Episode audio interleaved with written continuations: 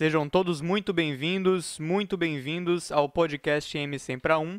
Nesse podcast, nós discutimos estratégias práticas para dominar o mundo da automação e o controle de processos, utilizando apenas os fundamentos. Eu me chamo Igor Alves. E eu, o Wesley Jean. Isso aí. Hoje, o tema que a gente escolheu para a gente poder discutir aqui é os termos usados na automação. A gente vai falar aqui hoje sobre alguns termos que a gente tem no nosso dia a dia, como na operação, no, no dia a dia de, de projetos, implementação e assim por diante, em que a gente utiliza, que a gente fala, e a gente vai também ver alguns exemplos desses, do uso desses termos, da interação com esses termos no dia a dia. Tá bom? Então, para a gente começar essa, essa conversa, Vamos primeiro entender quais são os termos mais comuns que a gente utiliza dentro da automação. E uhum. aqui tem um detalhe interessante que já tem aqui atrás de mim. Alguns desses termos já estão escritos aqui, desenhados, para que vocês possam identificar. Uhum. Ali tem PLC, IHM, tem escada, tem também as válvulas. A gente vai saber de tudo isso ao longo desse podcast, vai conversar justamente sobre esses termos. Bem, então, para começar, eu gostaria de fazer uma pergunta. Qual o termo que em automação a gente mais ouve? Em automação, sem sombra de dúvida, o termo é CLP. Perfeito. Esse termo ele significa o quê? Controlador lógico programável. Essa seria a tradução direta do, do, do CLP. Perfeito algumas vezes a gente pode encontrar pessoas falando como PLC também. E seria justamente isso, só que em inglês, né? Isto. E assim, é interessante que essa questão do, do termo PLC ou CLP, existem pessoas que acreditam que são coisas totalmente diferentes. Inclusive, você teve a oportunidade de ir para uma reunião comigo, com um gerente de, é, de um shopping center, que Pô, o cara tem mais de, de 30 anos de experiência de shop, centers. E quando começou a carreira dele, começou com automação. E daí ele, eu, eu utilizei o termo CLP. Ele ficou meio sem entender o, o que era, mesmo sabendo o que é um PLC, assim por dizer. E por que, que, que isso aqui no Brasil, isso costuma ser dessa maneira? Pare só, ó. O primeiro CLP foi inventado lá pela década de 60, 70, um CLP, eu digo, é, mais robusto, certo? Porque antigamente, como é que funcionava? As indústrias, é, elas funcionavam através de válvulas e relés e, e contatos elétricos, tá? E aí, o primeiro CLP foi desenvolvido pela Modcon. Inclusive, essa é uma história até que eu conto no nosso e-book Sete Verdades sobre CLPs. E a partir da, daquele momento, o, o, o pai da, da, do termo PLC é, é, um, é um, um, inglês, tá? Engenheiro. E inclusive eu conto isso diretamente lá no nosso, no nosso e-book, Sete Verdades sobre CLPs. E a Modcom patentia então assim o primeiro CLP. Só para você ter uma noção, o primeiro CLP tinha um tamanho um pouco maior do que esse flip chart. Ele parecia um painel elétrico, assim por dizer. É. e é, a partir daquele momento criou-se a nomenclatura PLC, que vem de, de programas, certo? É, logic Control. Então, é, o mundo inteiro passou a ter conhecimento sobre esse dispositivo através daquele ponto de partida. E aí, lá para 75, 80 mais ou menos, quando essa tecnologia começou a chegar aqui no Brasil, as poucas pessoas que tinham acesso e o conhecimento sobre essa tecnologia conheceram como PLC. Só que como o mundo hoje já está muito mais moderno, muito mais avançado, e existe uma, uma ainda uma, eu diria, um movimento no Brasil de, de termos, alguns termos, ter, temos alguns termos é, que são em inglês e que a gente por hora já traduz e fala em português, Por isso que eu, comumente eu, eu não chamo de PLC e sim de CLP, visto que eu estou me comunicando com pessoas brasileiras. Mas é, no frigir dos ovos é a mesma coisa. Perfeito, perfeito. A gente aqui no, no Brasil tem um costume de valorizar tanto termos em inglês, né? Isso. Mas é, a gente vai encontrar alguns termos que são assim, são em inglês. É, alguns deles são, foram traduzidos até pelo uso, né? Eu acho que por tão, tão constante uso, visto também que o termo CLP, ele é um, um dos termos mais falados na automação, se não mais falado na Uhum. automação.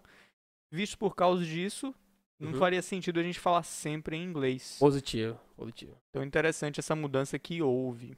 Agora, para a gente poder entender um pouco fundo, o que, que significa isso, o que, que isso realmente representa e até trazer alguns exemplos práticos da sua história, da sua vivência no campo com esse termo. Aham. Então, bem, o que, que significa CLP, o, o equipamento em si? Certo, entendi. Ó, o CLP ele é um dispositivo, tá? Um dispositivo eletrônico que ele é utilizado para gerenciar ou fazer o controle de malhas de processos. E aí, para você entender qual a aplicação de um CLP, você precisa primeiro entender o que é uma malha. Uma malha de controle, assim por dizer.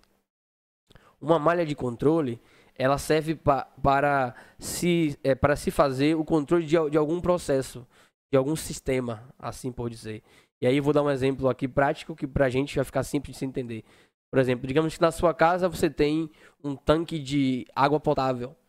Daí você precisa controlar para que o nível daquele tanque ele não, ele não, não saia, ele fique no valor pré-estabelecido por ti.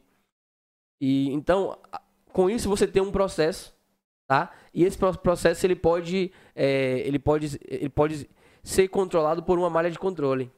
Quem seria essa malha de controle? Eu tenho o meu sensor para saber qual- em qual nível meu tanque está, tá? O meu processo ocorre dentro do, dentro do tanque. A minha variável controlada seria justamente o nível, certo? E eu tenho o CLP, que é que vai fazer a parte, eu diria, inteligente desse controle. Além de ter, obviamente, na outra ponta, um elemento final de controle, que pode ser uma válvula, para regular o quanto de água a- está indo para aquele tanque para que o nível seja ati- atingido.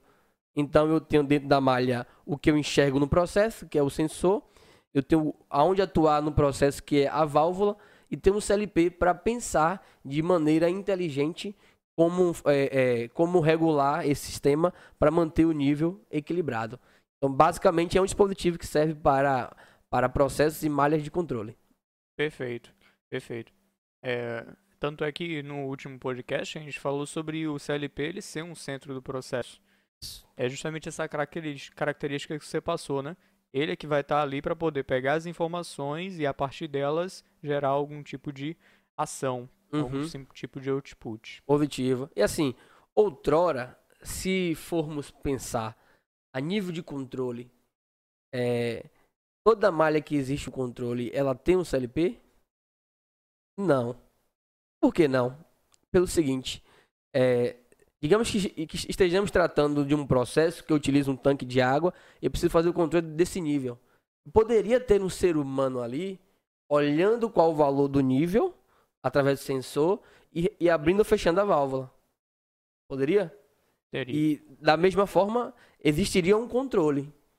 Obviamente que um controle não tão eficaz quanto um controle eletrônico com o controlador, mas ainda assim se teria o controle. E era mais ou menos dessa forma que se fazia antes de ser eh, concebido o CLP. Obviamente que para aplicações mais robustas, lá para a década de 50 para trás, eh, existiam sistemas elétricos, comandos elétricos, circuitos elétricos que faziam esse tipo de controle, por exemplo. Mas não era nada tão integrado e tão inteligente a se comparado a um PLC, tanto ao PLC que foi desenvolvido, como eu disse, do tamanho de um, quadro elétrico, quanto para um PLC hoje microprocessado eh, que nós temos. Perfeito, perfeito. Entendi. Então, assim, ao longo do tempo as coisas foram mudando Uhum. A gente pode ter sistemas até, provavelmente o sistema do tanque a- a- o tanque nas casas das pessoas ele funciona dessa determinada forma, né? Sim, Tem, a- tem ali um, um sistema de controle mecânico, né? Por meio da boia. Isto. Quando ela consegue chegar a um determinado nível, ela libera a água. Se atingir um determinado nível, ela Uhum. deixa. Isto. O controle ali, ele meio que é mecânico, Aham. por meio daquele sistema que tem lá. Isso mesmo. Assim, ali não tem um dispositivo inteligente.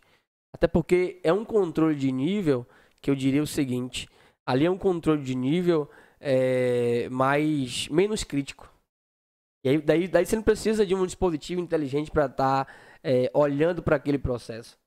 Então, com um simples com- é, é, sistema mecânico, você consegue manter o nível no, va- num- num valor razoável é, definido pela instalação da boia, daquela boia mecânica.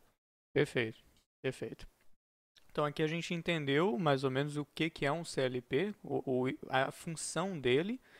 E agora a gente vai entender alguns exemplos práticos dessa função e justamente, principalmente, a complexidade que o CLP ele pode, ele consegue é, responder dentro de uma demanda na indústria, em algum processo. Então, assim, vamos começar pelo processo assim mais cabuloso, mais difícil assim que você já viu que um CLP deu conta. Certo. Eu vou contar um que eu estou participando recentemente. Pronto. Talvez ele não seja o mais cabuloso, mas assim, eu diria que existe um nível de complexidade nesse processo que poucos profissionais de automação ele- eles conseguem, eles conseguiriam dominar esse processo.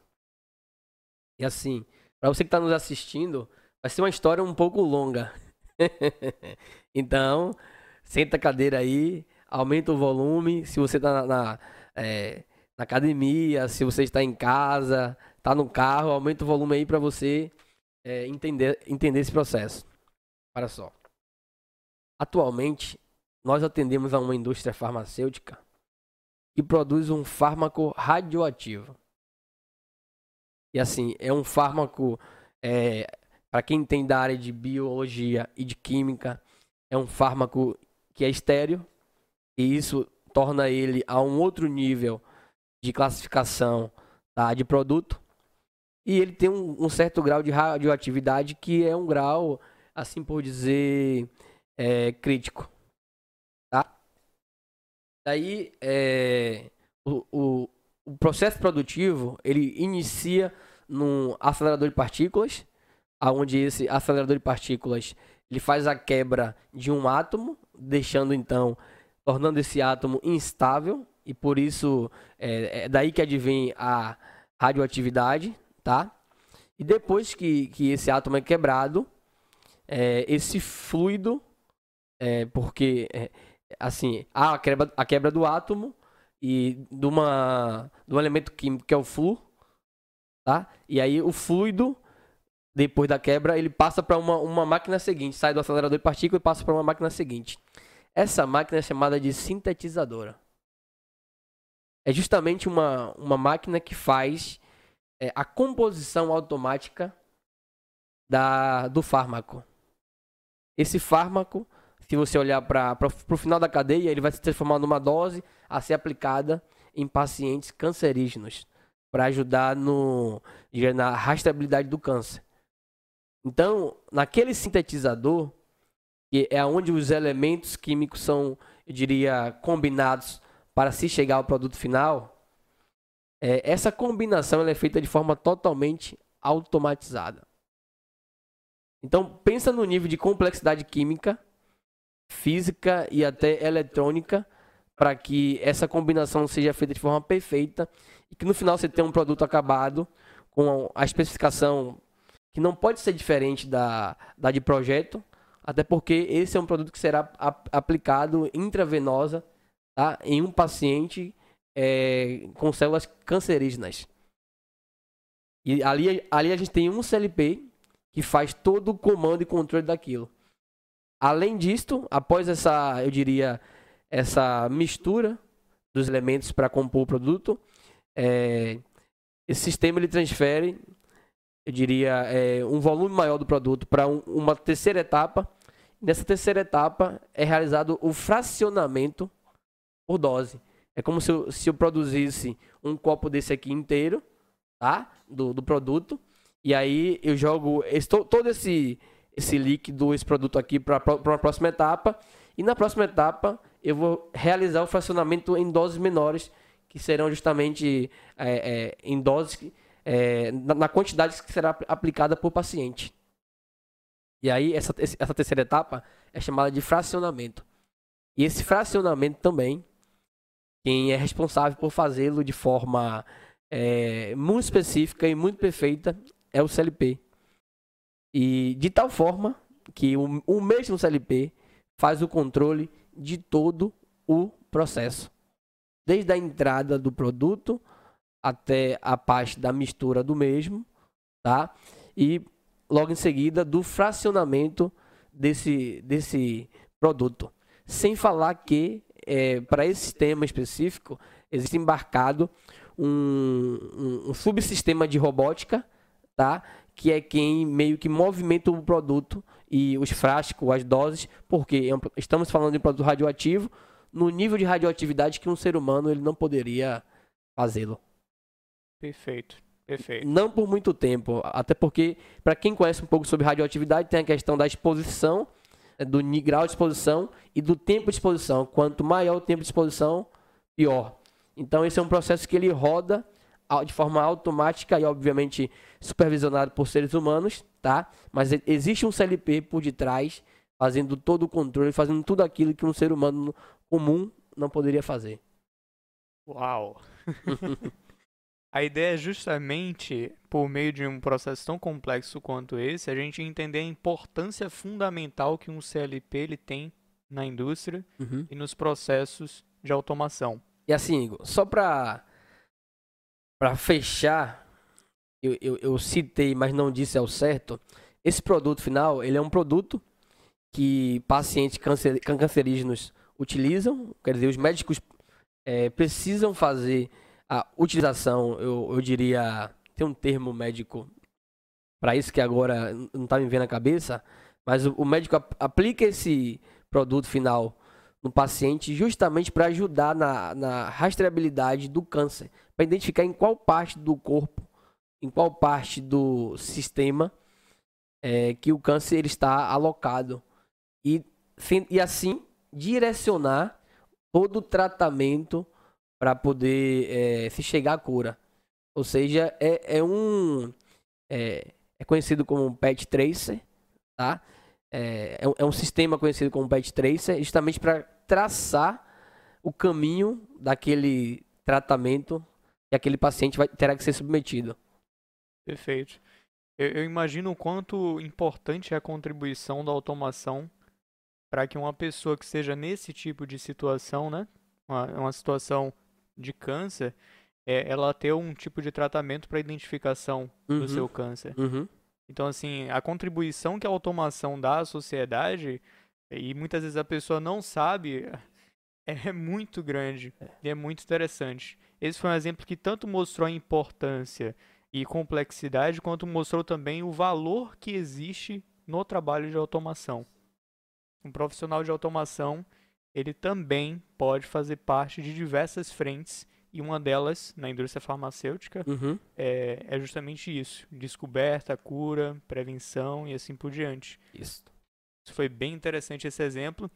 E a gente entender a complexidade, eu parti da complexidade justamente para a gente conseguir entender até onde a gente tem como perspectivas ou tem como ideias que já temos já aqui no Brasil sendo feitas, sendo desenvolvidas para a gente poder ter uma referência. Caramba, até nesse ponto, até nesse nível uhum. chega o uso do CLP. E eu acho que é interessante você ter falado sobre é, o, o, a importância que ele tem para fazer a gestão de todo o sistema. Sim. Agora, interessante também é que você falou sobre uma parte robótica do sistema. Mais para frente a gente vai entrar um pouco mais sobre robótica e os termos que existem nela. Mas agora para não assustar, vamos falar assim de um sistema mais simples. O mais simples que um CLP ele foi adotado para conseguir ter o controle de, de uma malha. Certo. Geralmente, CLPs mais simples, eles são utilizados em sistemas discretos, sistemas digitais. É, é um sistema, um tipo de sistema que tem uma variável on-off, ou seja, ligado ou desligado, e tem uma resposta on-off, ligado ou desligado.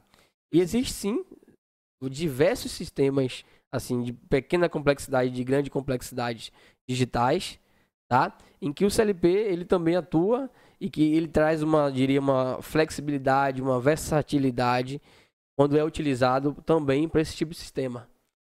Assim, obviamente que os sistemas de alto nível de automação, você vai tender a encontrar sistemas com variáveis analógicas ou que flutuam dentro de um gráfico, né? E não basicamente atingem a um valor de ligado e desligado. Mas para sistemas mais simples, como o sistema que eu dei o exemplo aqui da, do nível do tanque, tá? Até, até para um sistema de controle de temperatura, e aí você deve ter dentro da tua casa um sistema desse, mas não sabe disso. Basicamente, a mais, grande maioria dos ar-condicionados, é, ele, ele possui um sistema automático, onde ele tem um sensor de temperatura que é analógico barra digital, e quando ele percebe que o ambiente da, da, da sua, um ambiente da sua casa onde o ar-condicionado está instalado, ele está com uma temperatura abaixo do que deveria, ele vai lá e manda ligar o, a, a máquina externa, que é chamada de, de condensadora, para poder refrigerar esse ambiente. E ali existe um sisteminha de controle que, para, para, para os ar-condicionados mais modernos, é um CLP que faz. É um CLP que, que dá conta desse sistema. E para ar-condicionados, é, eu diria, não tão modernos assim, é um sistema de controle com, com contatos elétricos. Entendi. Então aí, no dia a dia, na sua própria casa, você pode ter um CLP e é. ainda não ter ser reparado nisso. Uhum. Interessante. Então assim, a gente consegue ver aqui a abrangência que um CLP tem, a abrangência que a automação ela pode exercer e a abrangência também desse termo no uso da automação, desde um processo residencial simples uhum. até uma indústria farmacêutica complexa que trata de coisas muito sérias, muito sensíveis. Isso é bem interessante. Eu acho que dá uma visão bem, bem completa a respeito do que, que esse termo ele significa, a importância dele no nosso dia a dia. Perfeito. A gente também, durante essa conversa que teve aqui, a gente falou sobre alguns termos que, que foram aparecendo, como malhas, você deu uma explicação a respeito de malhas. Teve um termo que é analógico e digital. Sobre esse termo, para a gente poder Contextualizar. Contextualizar. o que, que ele significaria? Certo. Dentro do, do mundo das variáveis, e aí a gente pode trazer sim como exemplo variáveis para a área de elétrica, tá? E é mais comum você utilizar esse termo, elétrica e eletrônica. Existem dois tipos de variáveis e a definição entre elas básica, a diria a diferença básica é que um tipo das variáveis, que são as variáveis discretas e conhecidas como digitais, são variáveis que oscilam em dois status apenas, ou seja, ou ela está ligado ou está desligado, e aí é conhecido também como on ou off, ou é, um ou zero, ou seja, ela só varia entre dois estados, tá? E aí você quer um exemplo sobre isso? A gente tem uma, é, uma chave de fluxo que identifica quando, quando, quando tem fluxo de água na tubulação. Você pode ter uma chave de fluxo lá e quando tem fluxo de água, ela liga. Quando a água para de ter fluxo, ela desliga. Tá? E existem variáveis que oscilam dentro de uma escala. São variáveis chamadas de analógicas. E existem diversas variáveis, diversos tipos de variáveis analógicas, como, por exemplo, temperatura, que quando é lida em Celsius, ela pode variar entre 0 a 100 graus Celsius, dentro da, da escala normal. Ou então, é, umidade, quando é lida em, a nível de umidade relativa, ela pode ser lida também de 0 a 100%. Ou pressão, que pode ser lida em diversas escalas e em, em, em, diversos tipos, a depender do instrumento de medição. São variáveis que oscilam dentro de, de um gráfico, dentro do, de uma faixa, assim por dizer. Perfeito. Entendi, espero que você também. É, alguns termos eh, que a gente falou, que, que você falou a respeito da indústria química, são também da química. Isso. Provavelmente decorrente do, de, um, de, uma, de um, uma, uma questão natural que o profissional de automação tem quando ele vai automatizar um processo, de entender o processo, entender o que está envolvido ali e ainda mais no nível de seriedade que está envolvido, tem que ter uma compreensão muito, muito interessante, muito aprofundada a respeito do processo. Por isso, alguns termos como radioatividade, fluo e assim por diante, talvez a gente não, não tenha compreendido muito bem, mas são termos mais químicos, são, são termos mais da química. E a gente, muitas vezes, profissional, ele precisa entender do processo que ele está atuando. Aham. Por isso que é essa compreensão, né? E assim, é, eu comecei dizendo sobre. quan- Quando eu iniciei o assunto desse processo, eu falei o seguinte: que poucos profissionais aqui no Brasil de automação têm acesso ou poderia trabalhar com um processo desse, justamente porque existem poucas plantas, assim, não mais, talvez um pouco mais que cinco plantas dessa, nesse nível, e talvez um pouco é, menos que 10 plantas aqui no Brasil. E sendo que a planta que nós temos acesso, que nós prestamos assistência, é uma das, é uma das melhores, se não a melhor da América Latina, a nível de tecnologia para esse tipo de sistema. Então, a dificuldade não é, tipo assim, é o- não é o CLP lá. A dificuldade lá não, não são os sensores que fazem, com- compõem o sistema, mas o processo em si. O entendimento do processo. Porque, como você mesmo acabou de falar, é um processo que está mais ligado à área química ou à parte da física, assim por dizer, tá? E que para você dominar esse processo, você precisa ter esse tipo de entendimento. Perfeito. E, e é isso que torna, na grande maioria das vezes, nós, como profissionais de automações, de, eh, de maneira diferenciada. Porque além de ter conhecimento sobre a nossa área, que é automação, controle, área de controle, a gente também termi- termina tendo que desenvolver conhecimentos de áreas afins. Entendi. Entendeu? Entendi. E entra aquela coisa que a gente falou nos outros podcasts, da capacidade de aprendizado que o profissional de automação ele precisa ter. Legal. E se você não sabe do podcast que a gente está falando, esse daqui foi o podcast que a gente falou sobre hard skills, Hard skills, soft skills. Soft skills. isso. É só, só pesquisar aqui na nossa, é, na nossa, nosso canal do YouTube, tá? Ou então no nosso Insta- Instagram, Facebook. Mas eu recomendo que você vá no nosso canal do YouTube, porque lá tem uma playlist. Ela tá bem organizada para você, é só clicar e assistir. Tá muito bom aquele episódio.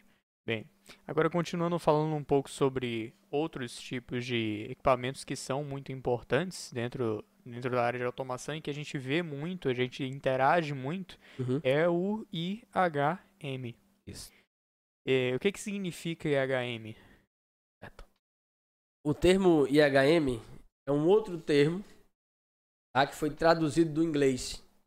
E assim, é, perceba que algumas coisas, al- alguns termos que, quando traduzidos do inglês, ele vem com uma definição, ou, ou diria com uma conjunção de palavras que talvez pra gente no português não fique tão claro. Tá? E em inglês, obviamente, ele seria HMI. Para nós bra- brasileiros, traduzido, ele, ele, ele mudou para IHM, assim como PLC mudou para CLP. Entendeu? E o significado é interface homem-máquina. E sendo que interface é uma palavra ainda inglesa. então a tradução aí, mais ou menos. Entendeu? E assim, é, o que seria uma, uma interface homem-máquina, uma IHM, é um termo que você provavelmente já deve ter escutado e também, muito provavelmente, não deve saber ao certo o que é uma IHM. E aí eu gosto de contar uma, um segredo que acho que, que grandes profissionais não, não, não sabem desse segredo. Quer dizer, a- a boa parte não sabe desse segredo, que é o seguinte.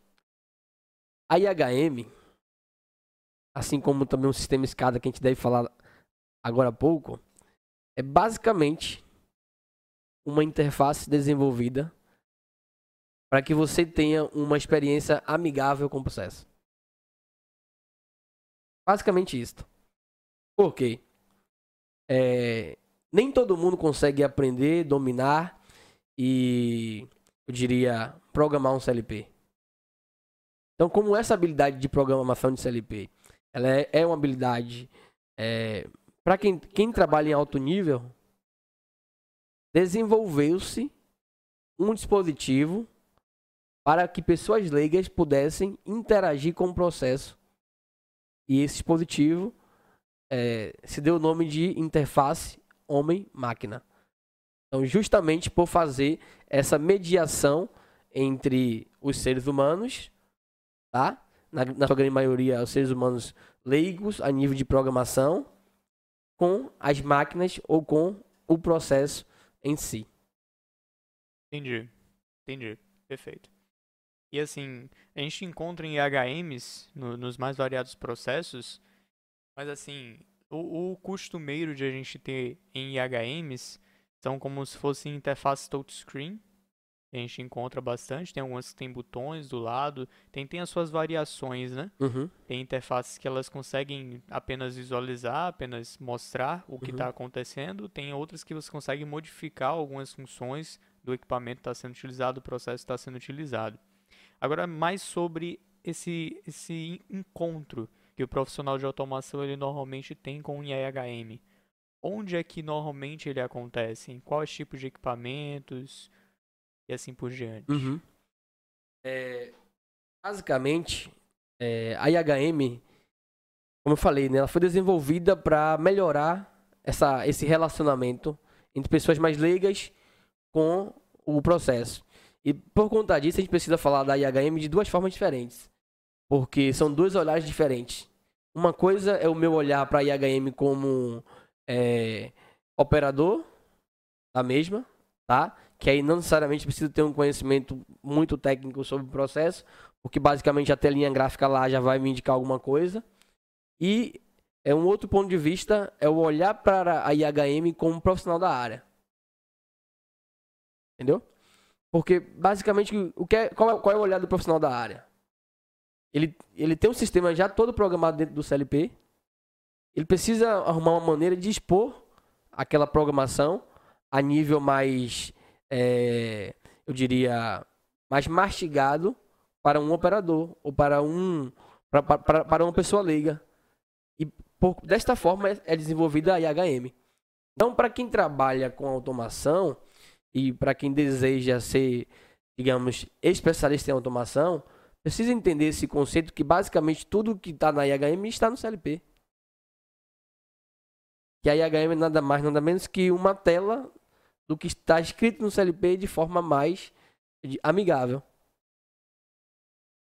Agora, para quem trabalha com operação, ou para pessoas que precisam ter acesso a uma IHM de forma não tão técnica, assim por dizer, quando eu digo não tão técnica, eu falo não a nível de programação, mas a nível de operação do sistema, o olhar é diferente, porque basicamente a IHM vai me mostrar é, um pouco do processo, geralmente ela mostra o fluxograma do processo, ou vai me ajudar a interagir, fazer algum monitoramento ou alguma configuração a um dispositivo ou a um equipamento do processo, assim por dizer. Por isso que é comum você comprar é, dispositivos, diria equipamentos mais modernos, e eles já virem embarcado com uma IHM. E tenha certeza que tem um CLP dentro dele lá rodando. Ah, entendi. então, normalmente uma IHM ela vem acompanhada também de um CLP. Sim. A IHM sem um CLP é, é basicamente uma tela. Só. É uma tela. Entendeu? Perfeito.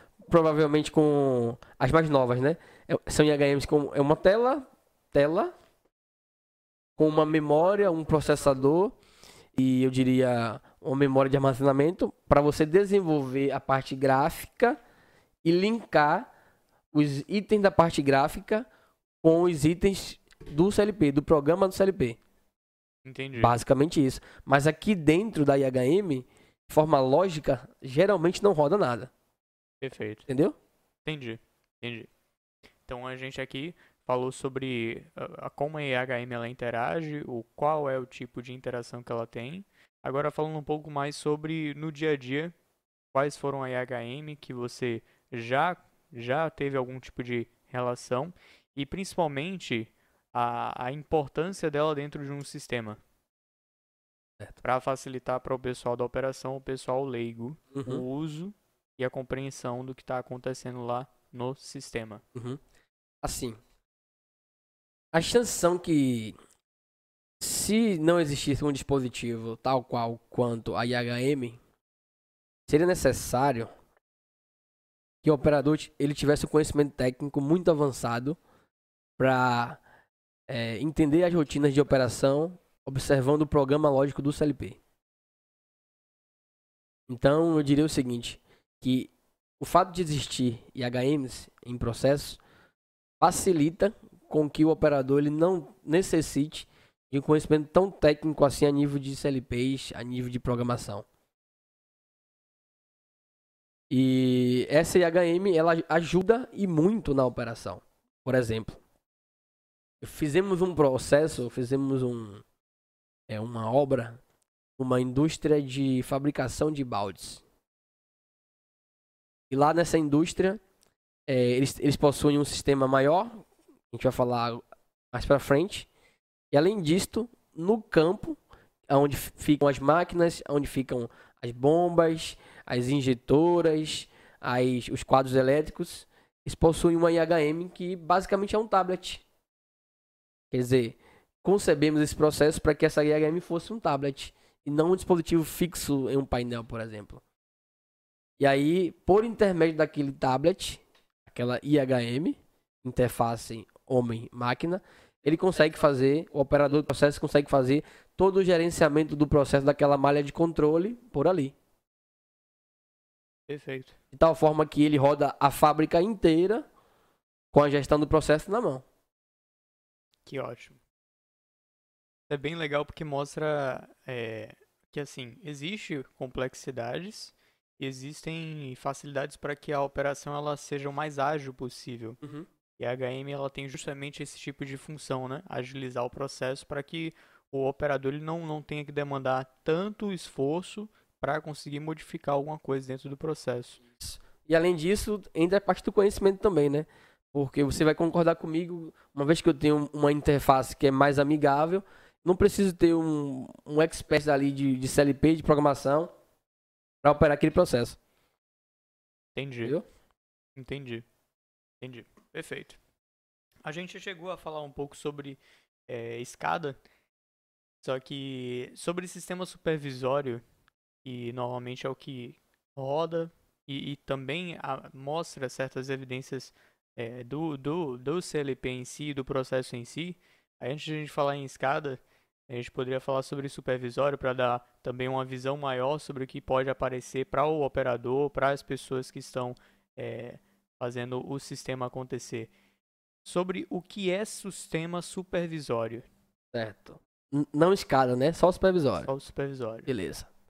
Ó, assim como desenvolvida uma IHM, poderia dizer para você que o supervisório também é uma IHM na prática, qual é a diferença básica que se dá na prática? A diferença é que a HM ela fica no campo, tá? Mais próximo possível das máquinas da operação. E o supervisório, ele vem para um nível mais de, eu diria, de supervisão, de coordenação e até, que aí, aí seria o próximo caso, né? É o nível de diretoria do processo. Entendeu? Mas o supervisório ele não deixa de ser um dispositivo, é, um sistema, tá? Que melhore, que deixe, torne mais amigável a interface com o processo. Ele também é um sistema assim. Tanto é que o mesmo profissional de automação, e geralmente consegue desenvolver uma IHM, isso é na, na minha escola, tá? Na minha escola, o profissional que programa CLP desenvolve IHM, ele também consegue desenvolver um sistema supervisório. Entendi. Tá? E é, ele desenvolve de que forma? O que tem no CLP, eu preciso demonstrar isso de forma mais é, prática, de forma mais, eu diria assim por dizer, amigável. E aí eu vou criar telas, telinhas gráficas é, que representem o fluxograma do processo e vou fazer toda aquela é, é, toda a arrumação das variáveis de acordo com o processo físico. E aí uma pessoa é, muito mais leiga consegue olhar para um telão já, já no tamanho maior. Geralmente, hoje em dia, não se utiliza mais monitores assim. Hoje em hoje em dia já se utiliza telas de 50, 60 polegadas para sistemas supervisórios, a depender do nível da indústria. tá? E aí, numa tela muito maior, você consegue ter um overview do sistema muito melhor e uma interação, obviamente, uma experiência de interação é, mais aperfeiçoada, assim por dizer. Perfeito, perfeito. Legal. Agora, é, um disclaimer. A é. gente algumas vezes fala sobre termos em inglês e a gente vai encontrar termos em inglês, é Sim, é inevitável. Vai muito. chegar um ponto que a gente encontre esses termos e, e assim, qual seria a importância, antes de a gente entrar em escada, qual seria a importância da compreensão desses termos em inglês? Assim, é, eu acho que é conhecido de todos que a língua inglesa ela é a língua mais falada no mundo. Que por isso existe esse domínio sobre as literaturas, sobre os equipamentos fabricados em língua inglesa, tá? E isso também não é diferente para automação. Quer dizer, é muito pelo contrário. Geralmente a língua inglesa na automação é quem domina é, todos os sistemas. Então é muito importante que você se interesse pelo inglês, no mínimo inglês técnico, onde você consiga desenvolver a leitura de sistemas em inglês, configuração de sistema em inglês. Por exemplo, você pega uma emissor de frequência hoje, é, da Siemens, dificilmente você vai achar um manual em português. Entendeu? Então, esse inglês técnico, ele é essencial. Não tem, tem como fugir. E para PL6, CLPs, da mesma forma. Da mesma forma. Entendeu? Entendi, entendi. Esse é um disclaimer importante porque assim, a gente pode até querer fugir um pouco de, de, de encontrar inglês ali, encontrar inglês aqui, mas é, é inevitável. A gente vai encontrar, tá no nosso dia a dia e cada vez mais está entrando no nosso dia a dia uhum. e a gente também vai encontrar isso em automação. Bem, agora sobre escada. Você deu uma referência sobre isso é, quando falou sobre HM. Agora, o que, que seria escada? Certo. É, o termo escada ele foi desenvolvido, tá? Há um tempinho atrás já, que eu agora não me recordo a data ao certo. Sim. Mas o que é importante dizer sobre isso? Diria que ele é um termo que hoje ele já não é mais tão aplicado como era antigamente. Tá? Aí, você tinha escada, você tinha DCD, SDCD. Eram termos é, para, para, eu diria, caracterizar sistemas de automação como supervisório. Só que hoje, esses sistemas já estão tão avançados, mas tão avançados que você tem o supervisório e o escada no mesmo sistema. Se eu for pegar é, a, a, palavra escada é um anagrama, tá? Então, é, S seria supervisão, C, controle, A, aquisição, DA, dados. Então, seriam sistemas de supervisão, é, controle, aquisição de dados. Então, hoje, os supervisores mais modernos já são sistemas que fazem tudo isto. E aí, quando eu falei, ah, é, Geralmente isso é utilizado a nível de diretoria, a nível de coordenação do processo. Por quê? Porque é um sistema que além de, de te permitir que você visualize é, as variáveis do processo, que você interaja com o processo mudando, é, eu diria, referências do processo, você também pode fazer o, o historiamento daquelas variáveis de tal forma que depois você consiga emitir um relatório, e depois você consiga verificar gráficos de tendências, depois você consiga fazer análise de, de runtime de máquinas, runtime é tempo de operação ou de tempo de parada de máquinas. Então é, é um sistema mais robusto para ser utilizado a nível de diretoria de processo, a nível de supervisão de processo, para que você consiga, eu diria, ter um controle melhor daqui, daquela malha de controle ali em si. Perfeito, entendi. Então existe esse link entre sistema supervisório e sistema escada. Isso. Legal. Agora a gente falou sobre esses pontos e assim, esses pontos são alguns dos pontos principais que um profissional de automação ele possa interagir. Só que existem muitos outros pontos que a gente vai encontrar dentro da indústria, a, a nível de equipamento, a nível de operação, processos e assim, já um disclaimer logo de início. A gente vai encontrar termos e como ele falou aí, eles vão se alterando, vão se atualizando ao longo do tempo.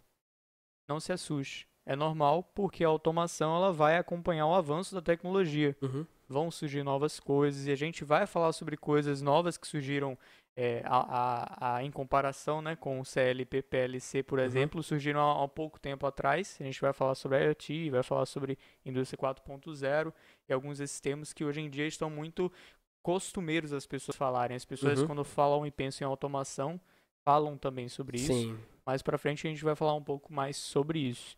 Mas ainda sobre processos, ainda sobre o que a gente encontra no dia a dia do, da implementação, do desenvolvimento dos processos de automação tem um termo, inclusive, que você colocou ali, e é um termo bem comum de a gente encontrar, ser o termo, assim, um termo é importante de a gente saber dentro de qualquer tipo de processo. Set point. Set point. Que se fôssemos utilizar uma outra palavra em inglês para identificar, a gente poderia também chamar de target. Sim. E aí, você complica um pouco mais a cabeça da audiência, né? Mas assim, é básico. Site point, ele é um ponto referência. Ele é o referencial. Ah, Wesley, me ensina uma forma de aprender site point que eu não vou esquecer. Ensino sim, agora. Ó, imagine que você está na tua casa, daí você liga o ar condicionado. Você aperta um botão para ligar. E aí ele provavelmente vai te responder com um aviso sonoro, ele liga, você percebe que ele ligou. E daí, qual é a primeira coisa que vem na sua cabeça depois que você liga o ar condicionado? Temperatura. Qual a temperatura que eu quero? Então, essa temperatura escolhida por você é o set point. É o ponto setado, tá? De, de operação daquela malha de controle ali, que é uma malha de temperatura. Então, quando você olha para o controle do ar-condicionado e você define qual a temperatura você quer para aquele sistema, está dizendo para o ar-condicionado, ó, eu quero uma, uma temperatura de 22 graus. Então, eu quero um set point de 22 graus. Quer dizer que ele vai trabalhar para lhe entregar é, o teu ambiente com um set point de 22 graus. A depender do nível do ar-condicionado, no nível de modernidade dele, ele vai lhe entregar o seu ambiente em, nos específicos 22.03.04 graus. Ou, assim como ele pode te entregar é, 22 ou 23, se o ar-condicionado for um pouco mais obsoleto. Entendi. Mas, basicamente, isso é o set point para qualquer malha de controle. Perfeito. Eu gostei dessa explicação, é, é, esse exemplo da explicação, porque a gente tem no nosso dia a dia encontra ar-condicionados e é algo que a gente já tem ali um set point muito na interação do dia a dia. Um ar-condicionado então revela duas coisas interessantes. que o CLP que está no nosso dia a dia muitas vezes pode estar tá também ali presente no nosso dia a dia, num ar-condicionado próximo da gente, uhum. e o set point também. São dois termos que a gente vai encontrar na automação que podem também estar tá no nosso dia a dia desde já. Legal.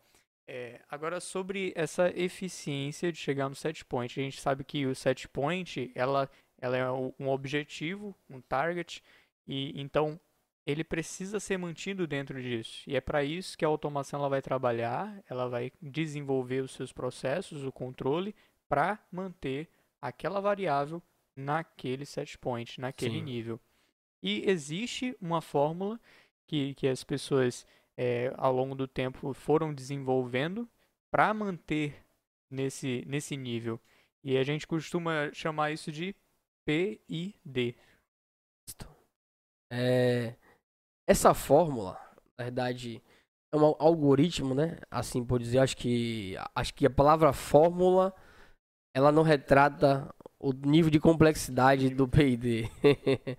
Esse algoritmo P&D, ele é basicamente ele, adveio de um, estudo matemático, tá? O que é o processo? Processos são variáveis sendo lidas e controladas. E se são variáveis tangíveis que se pode ler e controlar, então significa que dentro isso dentro de um algoritmo matemático é, lhe traz um resultado da melhor eficiência de controle possível. Então, com, nessa tentativa de, de se encontrar a melhor eficiência de, a nível de controle é, para que uma malha de controle ela atingisse o set point, foi desenvolvido um algoritmo chamado PID. E esse algoritmo, ele tem três categorias. A primeira é a P, a segunda é a I, e a terceira você já deve ter imaginado é a D. São categorias que vão representar ações de controle. Então, na P, a gente tem uma categoria proporcional, quer dizer que eu vou gerar uma ação de controle proporcional ao valor do erro, que é a diferença do quanto eu estou lendo para qual o meu valor de set point.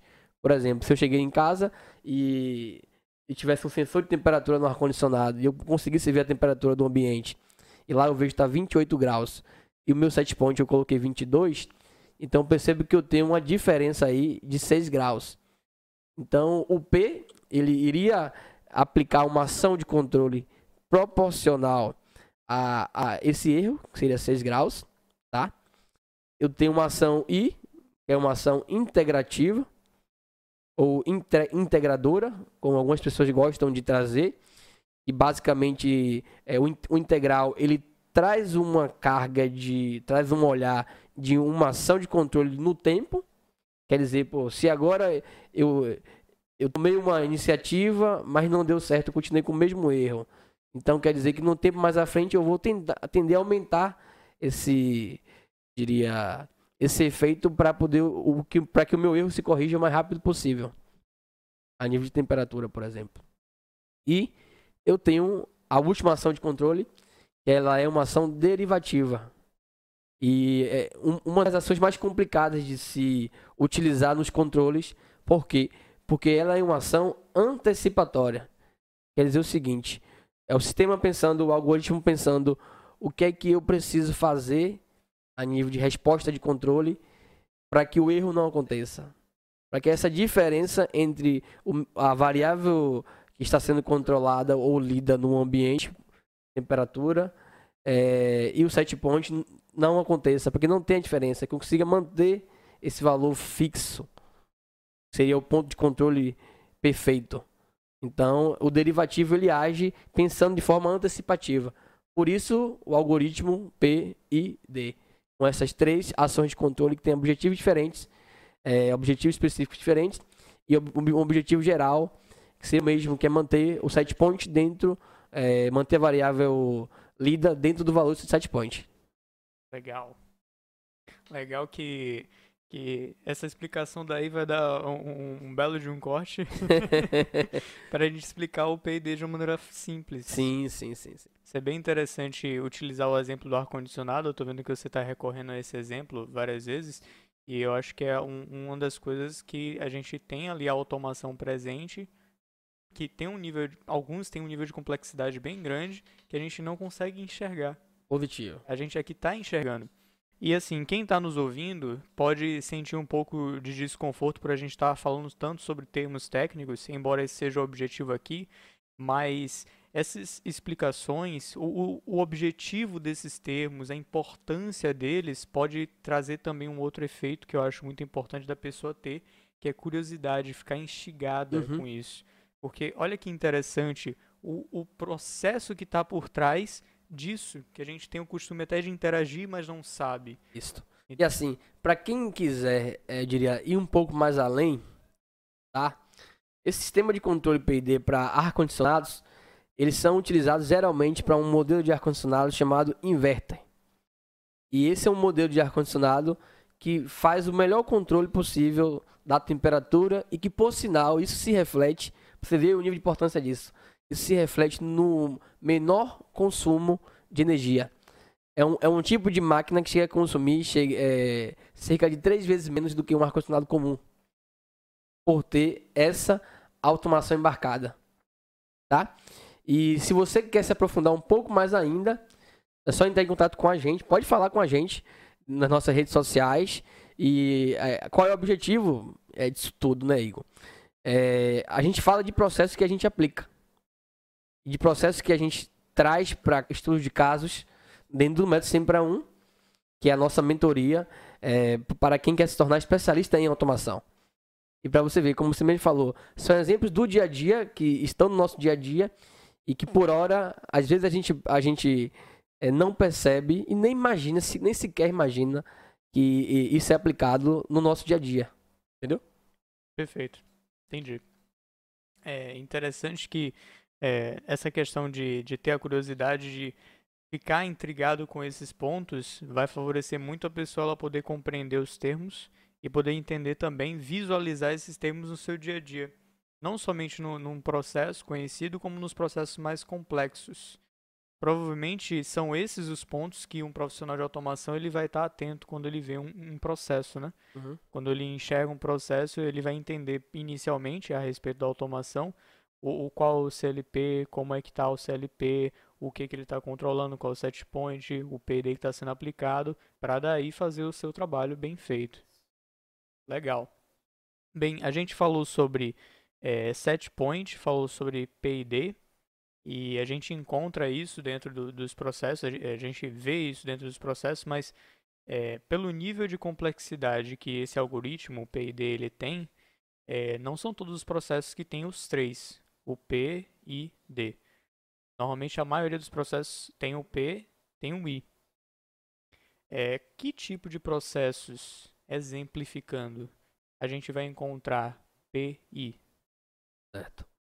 É, o processo que demanda, eu diria, uma ação de controle, uma ação corretiva de controle mais eficiente, e aí o que vai dizer, vai delimitar isso são as características de cada processo, ele, ele leva o PID. Mas um exemplo simples de um processo que ele só leva o PI é um processo de controle de temperatura básico desse que eu falei aqui agora a grande maioria, diria que 90% do, desse tipo de processo, só levam o P e o I. Entendi. Entendeu? O D ele entra quando o controle de temperatura precisa ser o mais eficiente, mais eficaz possível. Entendeu? Entendi. Isso também revela uma, uma questão, a, a importância da automação de ser eficiente, de tornar o processo eficiente. E, então, assim, é, não é à toa que foi ter, tem essa complexidade, uhum. a, a, início tem esse nível de complexidade. É justamente para que ela possa é, estar apta para essa demanda de ser mais específico, mais eficiente dentro daqueles processos. Interessante isso. E assim, é, é importante dizer também o seguinte: um processo que necessita é, da aplicação de um ganho derivativo, ele geralmente ele vai tender a ser um processo mais robusto. Vai tender a ter é, dispositivos mais robustos no processo. Porque o ganho derivativo, ele obriga com que a malha de controle ela trabalhe de forma mais rígida. E qual é a ideia do derivativo? É antecipar um erro que pode acontecer. Então, imagine que é, um processo que e tem o P, o I e o D, ele é um processo que trabalha para não errar. Entendeu? Entendi. Entendi. Perfeito. Assim, durante o, o que a gente estuda a respeito de automação, a gente também ouve bastante o termo elemento final de controle. E a gente tem diversos tipos de elemento final de controle. Mas assim, qual é a função dos elementos finais de controle? E aí, geralmente, quando a gente está estudando, a gente ouve EFC, né? Você deve ter ouvido isso na escola técnica. Isso. E eu gosto muito desse conceito. Eu sou um, um tipo de profissional que sou, diria, é, muito ligado aos conceitos, aos princípios e fundamentos das coisas. Uma vez que você entendeu o que é um elemento final de controle, assim que você Bater de cara com um, você já identifica. Pô, chego numa área de processo e eu, eu consigo identificar quem é um sensor, quem é um CLP. E aí a maioria das pessoas tem a dificuldade de saber quem é o elemento final de controle. E por definição, o elemento final de controle, eu poderia, poderia dizer que ele está no final do controle, né? Mas é ele quem atua diretamente com o processo. Ou seja, é como se Digamos, eu sou o CLP, tá? E o meu braço é o elemento final de controle. E aí eu dou uma ordem para o meu braço. Pegue o copo, ele vai lá. Ou seja, esse é o elemento final de controle. é, é, movimente o copo de lugar.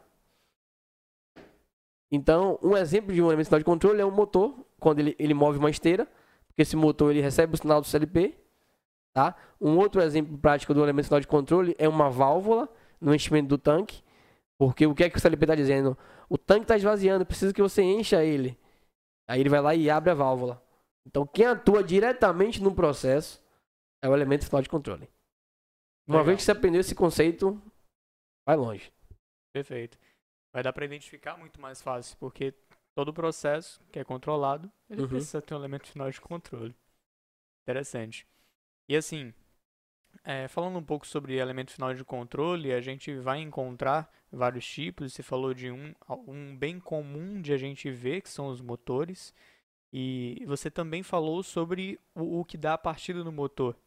Foi o inversor de frequência. Sim. Então, assim, é também um equipamento, é, é um equipamento que justamente tem essa função de dar a partida no motor.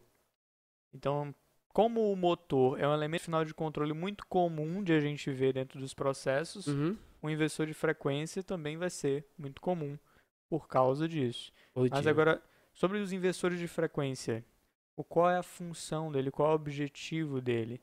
Certo. É, Recentemente, tivemos uma oportunidade de atender um cliente, né?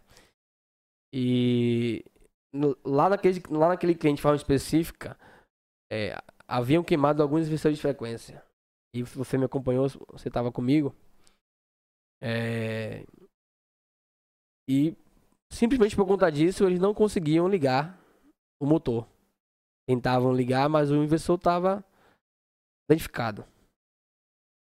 E aí, teve um profissional de uma, de uma outra área que disse o seguinte: Eu tive uma ideia. Vamos retirar o inversor de frequência, conectar os cabos, uma contatora para quem conhece, para quem é da área de elétrica, numa partida direta, e ligar esse inversor de frequência. E aí entra um fundamento sobre o equipamento que est- estaria sendo ligado, que é o motor, o elemento final de controle? E diz o seguinte: numa partida do motor, quer dizer, no momento que o circuito elétrico tenta tirar o motor de zero, de parado, da inércia, a- e leva ele a se movimentar, existe um pico de corrente que pode equivaler entre 6 a 10 vezes o valor da corrente nominal, que é a corrente de operação do motor, certo? E esse profissional queria ligar esse motor, gostaria de ligar esse motor em partida direta, forçando a, a que o sistema elétrico chegasse a esse pico de corrente. Só que tem o seguinte: a grande maioria dos motores industriais você não consegue ligar assim. Por quê? Nesse exemplo que eu estou dando, o motor ele ele funciona com uma corrente nominal de operação de 71 amperes. Digamos que essa corrente atinja 10 vezes o valor dela na partida e ela chega a 710 amperes. Imagine o que aconteceria com os dispositivos elétricos instalados em cadeia do quadro elétrico, da diria, do sistema elétrico em si, da- das instalações no geral como um todo, ter a presença de, de 710 amperes em um local onde está previsto ali no máximo 80 amperes. Entendeu? E aí, um dos motivos de se utilizar o inversor de frequência, e eu diria, uma das vantagens do inversor de frequência é você conseguir fazer a partida desse motor de forma gradativa, que é muito conhecido como a partida em rampa. E essa mesma característica ou essa mesma vantagem pode ser também obtida com um soft start, é um equipamento que basicamente só faz isso, que é partir em rampa e parar em rampa. Só que o inversor, além de ter essa função, nesse caso do cliente específico que eu falei, ele precisaria de um, de um outro inversor por esse motivo que eu vou entregar agora. Ele também consegue fazer o controle da velocidade do motor de acordo com a variação da frequência, por isso, inversor de frequência. Então, como é que o inversor ele, ele ajuda na, nessa questão do, de ser é, do elemento final de controle. Ele basicamente recebe o sinal do CLP, tá? É, e varia a frequência para que essa, a resposta seja entregue ao processo em velocidade, em mais ou menos velocidade daquele motor que ali está sendo operado. Legal. Perfeito.